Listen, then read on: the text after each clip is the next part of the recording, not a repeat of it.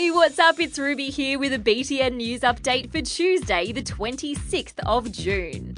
First up, like most of the world, lots of the TV and movies we watch are American, largely thanks to sites like Netflix.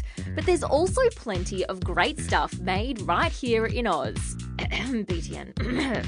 and now, a bunch of Aussie actors, directors, and writers have launched a campaign to protect the Aussie film industry. They want rules that force streaming sites like Netflix to offer more local content, including content for kids, to help keep our entertainment industry afloat and to make sure there'll always be great Aussie stories for you guys to enjoy. Our government has just announced a high tech upgrade to Aussie security with a fleet of high tech drones. If you're thinking small buzzy toys, though, think again.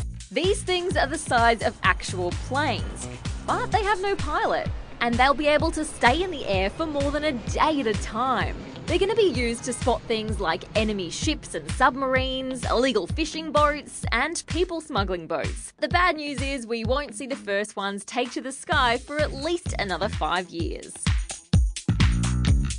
Over in Canada, a massive festival has been put on hold, all because of a teeny birdie and her nest of four eggs. The type of bird is a killdeer. As far as I know, they don't actually hunt deer.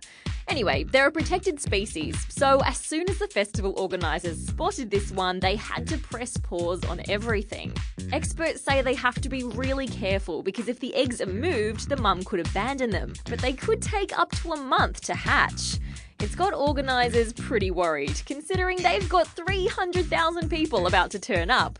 So, for the time being, they've sealed off the area and they're crossing their fingers the event can go ahead.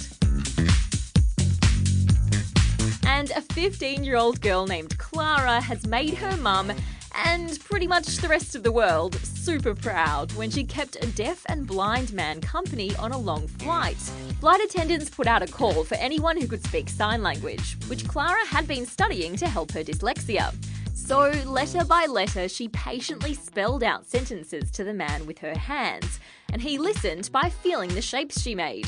It took a while to communicate, but in the end, they spent hours chatting. The passenger who posted the story to Facebook said, It was a beautiful reminder that there are still good, good people who are willing to look out for each other. Aww. And if you're listening to this, it means you've found the BTN podcast somewhere. Well done. Keep in mind there are a few different places you can get it. You can download it as a podcast, you can find it on the BTN website, and if you've got one, you can listen on your Google Home or Amazon Echo. With that, I'll bid you a farewell for today, but as always, I'll be back with more tomorrow. Bye bye!